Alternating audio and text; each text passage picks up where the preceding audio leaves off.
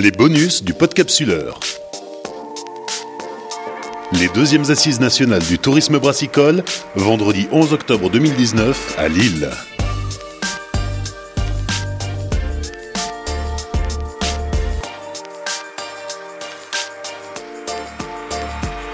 Quatrième table ronde, quel retour sur investissement pour le tourisme gourmand Avec Vincent Bogart, président du syndicat des brasseurs des Hauts-de-France, Pamela Boitiot, directrice par intérim du musée de la Chartreuse de Douai, Karim Dubois, président du festival Paris-Birwick, Édouard Hague, directeur général de la brasserie Météor, et Laure Renault, responsable no tourisme, marketing et communication pour Champagne Panier. Une rencontre animée par Olivier Faure de l'échappée bière. L'idée de cette table ronde-là, elle est extrêmement simple.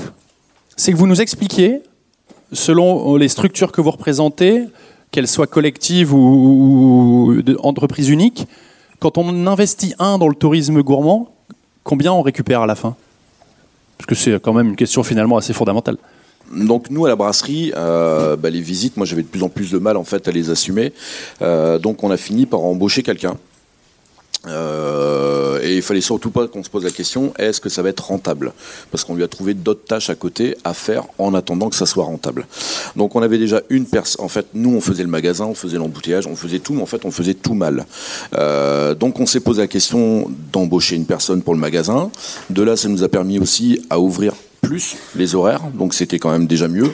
Donc le chiffre d'affaires a grimpé, forcément, bah, la, la, personne a été vite rentable. Et puis après, bah, on a commencé à embaucher une personne pour faire le, le la visite et euh, le magasin forcément grandissait et il n'y avait pas que des visites. Donc en même temps, il donnait un coup de main magasin. Donc ça, c'était plutôt rentable.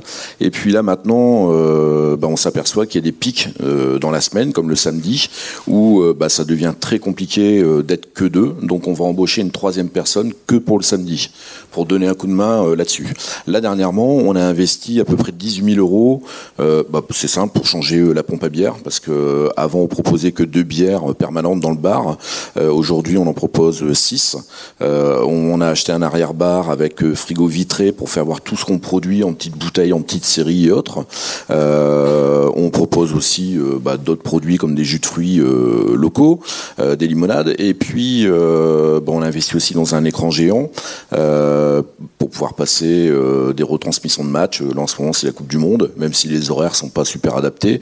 On commence à faire aussi des concerts. Enfin, nous, on avait déjà une idée de ce qu'on voulait, mais après, on a trouvé un employé qui était vraiment passionné et ben, on s'est mis autour d'une table et on l'a écouté pour voir aussi ce que lui pouvait apporter et ce qu'il avait envie d'apporter aussi en plus au, projet. Et là, ben, on, va réinvestir encore un petit peu, on va refaire un film, on va essayer de trouver un. On ne sait pas vraiment s'il y a vraiment un, super modèle, c'est de l'espèce d'audio guide ou autre, toujours avec lui sur la visite. On veut pas laisser les gens euh, en liberté dans la brasserie, mais euh, peut-être euh, quelque chose de portatif. Donc ça aussi, c'est un investissement, c'est un coût. Mais tout ça, je pense qu'il est rentable en fait au fur et à mesure. Il faut que la qualité soit là, il faut que les gens soient bien assis, euh, que l'environnement soit assez sympa. Il faut avoir aussi, faut savoir aussi ce qu'on ce qu'on ce qu'on explique aux gens. Donc on a notre propre discours. On essaye de pas en dévier. On est on a toujours un plan d'action en fait sur ce qu'on veut faire passer comme message et autres. Et puis puis bah force c'est rentable. De une personne, ça passe à trois. Euh, c'est que ça vaut le coup. Là, on est à 2500 visiteurs à peu près par an. On a eu un gros coup d'arrêt parce que là, on vient de faire un an de travaux, donc c'était pas vraiment pratique pour pouvoir euh, faire des visites. Mais là, ça y est, tout est fait pour pouvoir le faire et euh, dans les meilleures conditions possibles. Donc, euh, je suis Edouard Rag, directeur général de la brasserie Météor. La brasserie Météor, c'est une brasserie alsacienne et historique et familiale, puisque je représente la huitième génération à la tête de la brasserie. Et en 2016, on a lancé la Villa Météor. C'est une manière de présenter à la fois la fabrication de la bière, donc on voit les matières premières, vous voyez le houblon, on a planté de l'orge, euh, on voit une partie du brassage, et on voit aussi toute l'histoire de la brasserie Météor, donc depuis 1640 et la visite se termine par une dégustation. On a un modèle économique où en fait le visiteur paye 9 euros à l'entrée Et avec ça, il visite la brasserie, c'est une visite libre. Et à la fin, il se retrouve au bar. Il a le droit à quatre galopins de dégustation. parfois, si quelqu'un veut goûter une cinquième ou sixième bière, on n'est pas, on compte pas les galopins évidemment. Et puis à ce moment-là aussi au bar, c'est là qu'il peut y avoir une interaction avec un, employé qui était avant à la canetterie et au brassage, donc quelqu'un qui connaît vraiment l'entreprise de l'intérieur et qui peut répondre à toutes les questions du visiteur. Euh, on accueille sur, euh, sur les 12 derniers mois, on a accueilli 22 500 visiteurs, donc c'est un levier important pour nous en termes de communication. Mais derrière, quand on se pose la question du, du ROI, enfin du, retour sur investissement, euh, je rejoins tout à fait ce que tu disais à l'instant, c'est-à-dire qu'il ne faut pas attendre un retour sur investissement purement financier. La manière d'imager ça, c'est que si je demande au DAF, est-ce que la Villa Météor c'est rentable, il va me dire euh, non, c'est pas rentable. Si je demande au service marketing, est-ce que c'est rentable, ils vont me dire oui. Et les deux ont raison pour une question très simple. Je peux vous livrer quelques chiffres. On a investi 1,7 million d'euros dans bah, l'ensemble du, dispositif. On avait la chance d'avoir déjà une partie des bâtiments, la maison familiale. On a dû construire aussi un bâtiment d'accueil. Et puis il y a aussi toute une partie scénographie qui a coûté 350 000 euros sur les 1,7 million. Donc c'est quand même des investissements qui sont massifs.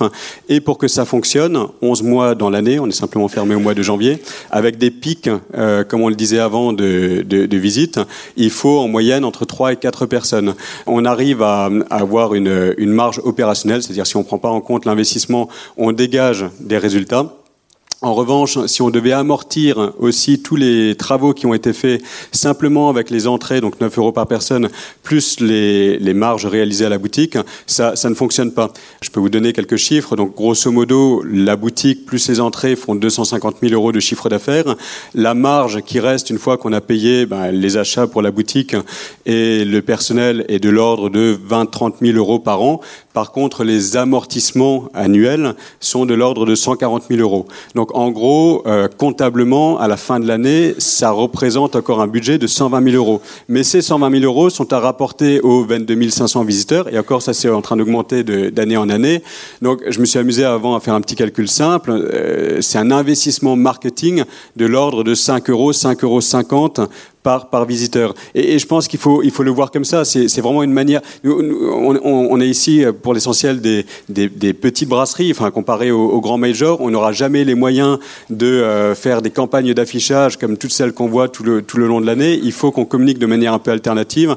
Et pour nous, c'est une manière de communiquer euh, justement un peu différente en tant que collectivité, la... on est plutôt des, des, chiffres du coup. Des, voilà, c'est ça. C'est ce que j'allais dire. La démarche c'est pas la pas la même en fait, celle recherchée. Hein, vous vous doutez bien. Euh, même si je rejoins tout à fait ce que vous êtes en train de dire. Au musée, si on doit se cantonner effectivement à notre euh, tarif d'entrée euh, qui est de 4,70 avec une gratuité le premier dimanche du mois par exemple, par rapport au coût d'une exposition qui est pour celle-ci, je crois à peu près de 150 000 euros, euh, toute toute charge confondue. je vous dirais qu'effectivement financièrement c'est pas une opération rentable. Ce que j'aurais dû essayer de trouver avant, avant de venir, c'est surtout ce que ça rapportait à l'échelle de toute la collectivité. Ce que je vous ai pas dit tout à l'heure, c'est que quand on a lancé l'expo, moi, ce que j'avais vraiment à cœur, c'était de travailler avec les commerçants douésiens pour faire en sorte que cette expo soit pas juste une expo du musée.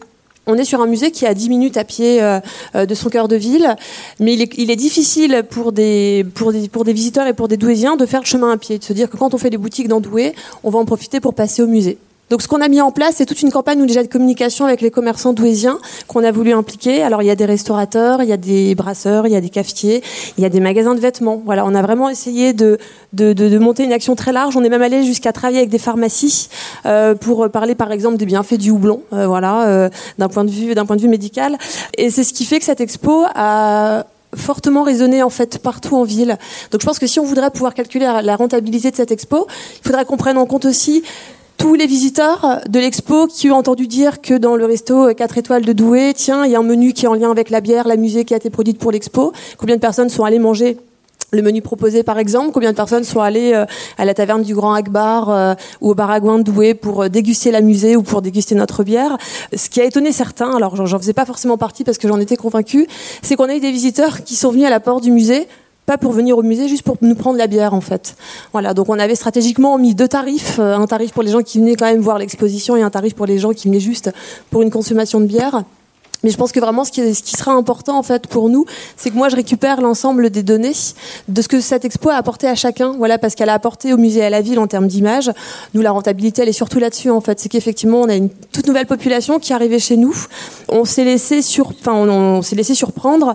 On est sur un one shot. Aussi à l'inverse de vous, on savait que c'était six mois d'exposition et qu'on n'a pas vocation à continuer, en tout cas en tant que musée, à, à commercialiser de la bière par la suite, à monter des, des événements en lien avec euh, avec ce patrimoine brassicole.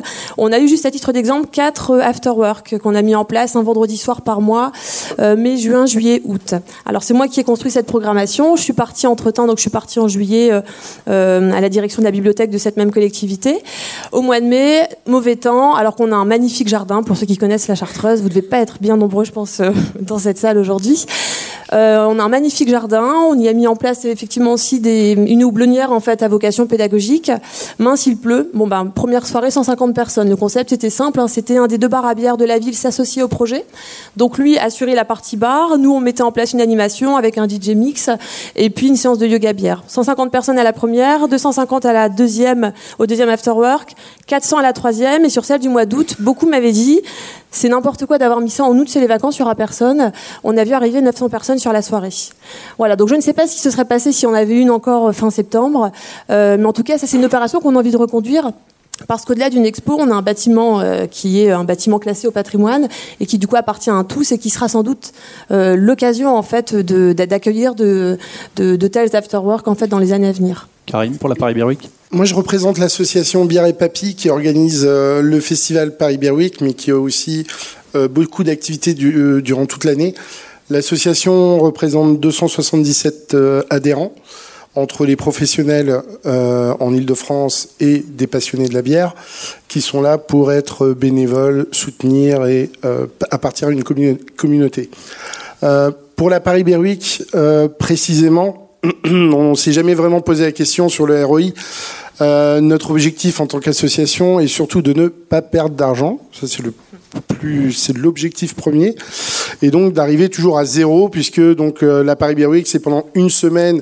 On a environ 80 lieux dans Paris. On a plus de 150 événements sur toute une semaine. Et à la fin, on a un grand final dans un lieu. Et c'est ça qui nous coûte vraiment euh, euh, de l'argent et qui, c'est un peu le nerf de la guerre. Et c'est sur cet événement où notre objectif est d'être à zéro au moins à zéro euh, à zéro. Donc nous, au niveau investissement, en tout cas en termes de communication, pour une association comme la nôtre, on dépense entre 10 000 et 12 000 euros, et c'est un budget qui est soutenu en fait par tous les participants officiels de la Paris Beer Week sur la semaine, donc les brasseries, les bars, les caves, les distributeurs, euh, quelques associations aussi qui participent. Euh, voilà, donc nous on s'est pas vraiment posé question comme ça sur euh, sur le sur le ROI. Donc euh, en, en revanche, est-ce que tu sais si pendant la semaine de la Paris Beer Week, les bars adhérents et participants euh, font plus de ventes, font plus d'accueil?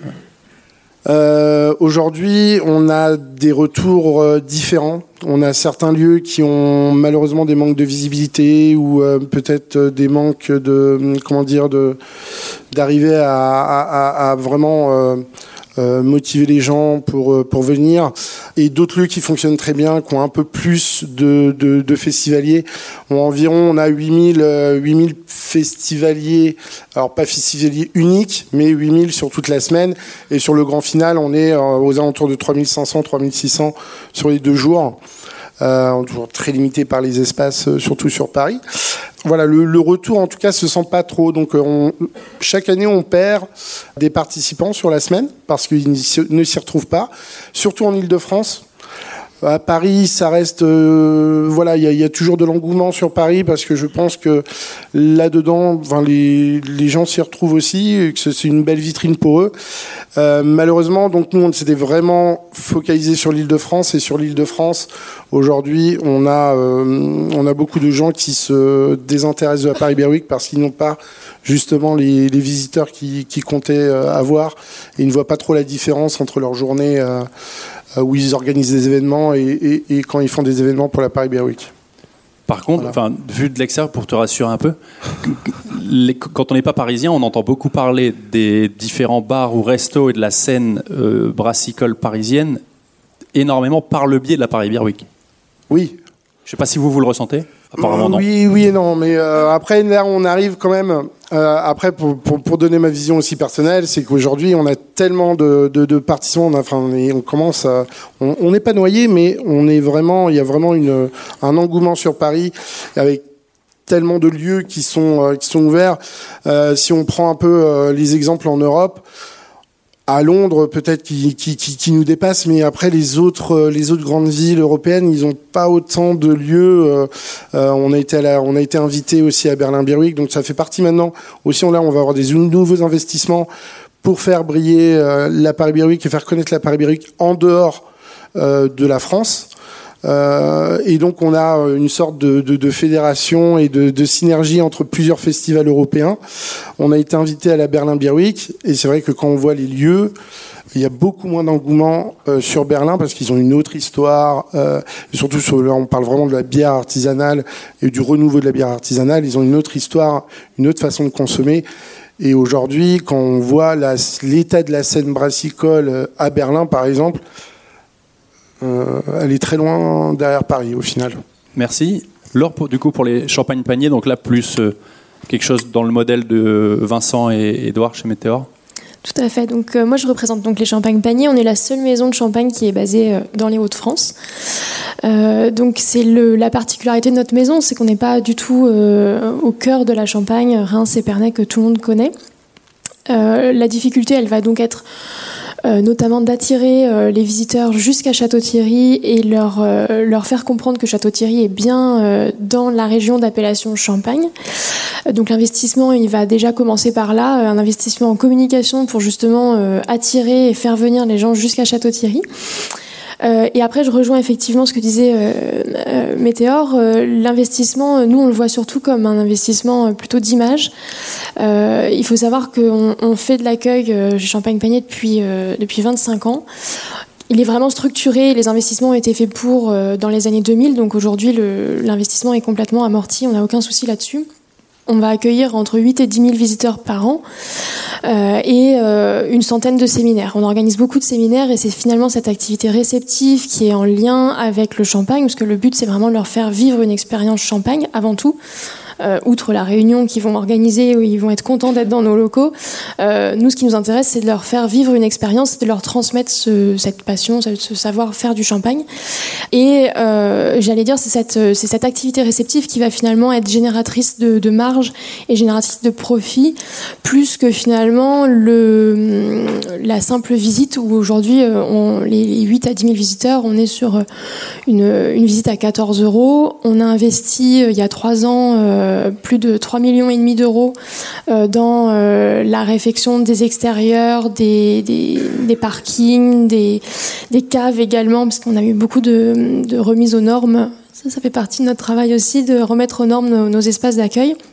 Ces 3 millions et demi d'euros qu'on a fait, on va les amortir sur une dizaine d'années. On est bien d'accord qu'on va pas avoir un retour sur investissement euh, tel qui va nous permettre d'amortir plus rapidement et de générer plus de marge. Par contre, ce qui nous intéresse aussi dans l'accueil des clients, que ce soit sur la partie réceptive ou la partie visite, c'est vraiment de justement cette, cette expérience champagne et que les gens derrière, quand ils repartent de chez nous, ils achètent une bouteille, tant mieux. Mais même s'ils en achètent pas sur le coup, c'est qu'ils en parlent autour d'eux pour euh, faire rayonner à la fois notre maison et le territoire qui nous, qui nous entoure. On est plutôt dans cette logique collective, ça fait aussi partie de notre, notre ADN. Et euh, notre distribution, elle est exclusivement chez les cavistes, les hôtels, les restaurants. Donc le but derrière, c'est aussi qu'on fasse vivre nos clients euh, et que ces visiteurs qui sont venus chez nous, euh, même s'ils n'ont pas acheté le jour J de leur visite, euh, ils aillent, j'allais dire, penser champagne panier quand ils vont être à l'hôtel, quand ils vont être dans un restaurant et voir champagne panier sur la carte, et que ça les incite finalement à acheter nos bouteilles en dehors pour faire rayonner de façon plus, plus globale. Donc l'investissement, il est, on, a, on sait que notre service et notre activité no touristique, elle est euh, génératrice de, de profit et de marge aujourd'hui parce que les investissements sont relativement anciens. Et malgré tout, on sait aussi développer de nouveaux projets. On a mis en place cette année un, escape game dans nos caves. Euh, c'est quelque chose qui est très tendance aujourd'hui et qui nous permettait de répondre à une demande de nos clients, notamment euh, sur la partie séminaire, des activités de team building. Euh, juste quelques chiffres, on a investi 15 000 euros sur cette activité qui, euh, on le sait, est réservé à un public relativement précis et qui m'empêche de faire des visites de cave quand je fais un escape game. Donc c'est vraiment un choix que l'on a fait. Euh, malgré tout, cette activité, 15 000 euros, on, va les amortir sur trois ans. Et on sait que ça va être rentable d'ici trois ans. déjà, sur la première année, on va avoir dépassé les objectifs qu'on s'était fixés pour rentabiliser l'amortissement de cette année. Donc c'est des, très bonnes choses. Après, c'est plein de petits projets. Ça demande beaucoup d'investissement aussi en temps et en personnes. Euh, et c'est là où le, retour sur investissement est le moins évident finalement. Merci. Alors, est-ce qu'il y a des questions sur tout ça? Donc euh, oui, Laurent de la Fine Mousse. Bah, je voulais un peu rebondir euh, sur Karim que je connais très bien parce qu'on travaille ensemble sur la Paris Beer Week. donc euh, sur le retour sur investissement pour les lieux. Donc moi j'ai deux bars, un restaurant à Paris, entièrement dédié à la bière artisanale. Euh, et je fais partie de, de l'équipe de il y a six ans qui a lancé la Paris Beer Week, qui est vraiment euh, un événement euh, assez unique parce qu'on est associatif et que on a réussi à fédérer énormément d'acteurs de la bière artisanale parisienne à chaque fois que j'ai des touristes et, des gens qui viennent, ils me disent ah bah alors où est-ce que je peux aller acheter de la bière, etc. Nous on redirige toujours sur ah bah regardez la liste des cavistes, la liste des bars et des brasseries sur le site de la Paris Beer Week.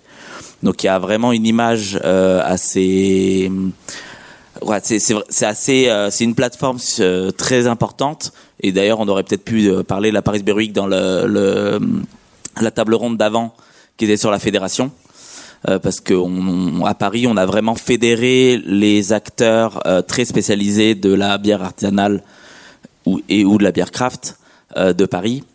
et là-dessus, je pense qu'on peut en être vraiment assez fier.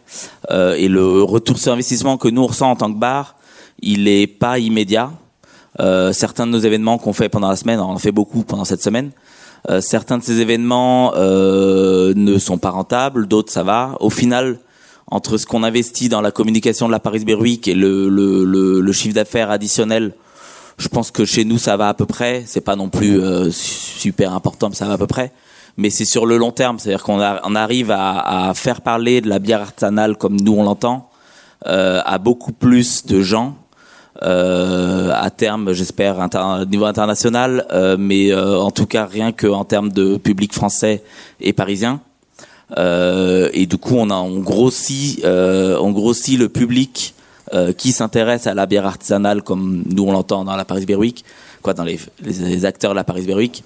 Et ça, c'est super important. Ça, c'est oui, alors juste en complément aussi, hein, par rapport à ce que disait Laurent, c'est que là, on a un peu plus adopté une, justement une stratégie pour pouvoir communiquer tout au long de, de, l'année, euh, de pouvoir euh, proposer des outils comme la carte de la bière artisanale sur Paris, vraiment avec tous les, lieux partenaires euh, qui sont participants officiels. On essaie de communiquer là-dessus en faisant des dépliants, des cartes pour pouvoir les mettre un peu dans tous les bars, de les prendre avec nous quand on va sur plein d'autres événements. C'est-à-dire que notre association aussi, au-delà de la Paris Beer Week, on essaie d'être présent sur des événements un peu majeurs. Là, le 25 novembre, sur Paris, au Grand Palais de, Paris, il y a la Nuit de la Femme qui est organisée par la Fondation des Femmes, qui est une association euh, de protection des femmes contre les violences contre les, contre les femmes. Et pendant leur événement, en fait, nous, on va monter les bars et amener la bière euh, locale artisanale francilienne sur ces bars et donc faire connaître au public qui est un public euh, très néophyte ou qui n'ont pas encore vraiment euh, fait connaissance et on est là avec tous nos bénévoles tous les adhérents de l'association donc on y va on est tous bénévoles et on leur, euh, présente les bières. C'est des événements sur lesquels on ne se fait pas forcément d'argent, mais on fait de la communication aussi comme ça, en étant présent sur des événements. Là, on était aussi à la fête de l'UMA, où on a ramené, on avait je sais plus combien de brasseries, mais on avait 20 bières différentes. Et on était sur les stands parmi plein d'autres stands, mais on faisait la communication comme ça sur euh, la bière artisanale en Ile-de-France, on montrait euh, la carte, on parlait avec tous les, euh, c'est vraiment du travail de terrain et de proximité avec les gens pour leur faire découvrir la bière artisanale, voilà. Un levier euh, communication en fait dont j'ai oublié de vous parler, alors euh, qui euh, de prime abord vous est sans doute moins la cible que vous vous cherchez à atteindre, c'est celle des enfants. On est un musée municipal, vous doutez bien, alors je pensais pas que ça allait être autant, mais que quand on est parti dans ce projet d'expo sur la bière avec un musée où 70% du public qu'on accueille, c'est les scolaires douésiens, maternelle, primaire. Euh, on m'a regardé avec des gros yeux quand j'ai dit super, on va faire plein d'actions de médiation avec les enfants autour de cette expo sur la bière. Alors j'ai pris mon bâton de pèlerin pour aller voir euh, l'inspecteur de l'inspection académique. Euh, des collègues m'ont dit n'y va pas. Et finalement, moi, je suis arrivée très convaincue de ce que j'allais lui dire, en lui disant attention, l'objectif c'est pas forcément de leur faire goûter la bière, mais c'est derrière de leur parler de patrimoine, de leur parler des céréales, de leur parler des fabriques de, des principes de fabrication et surtout de transmission. Qu'est-ce qu'on a envie de transmettre aux enfants?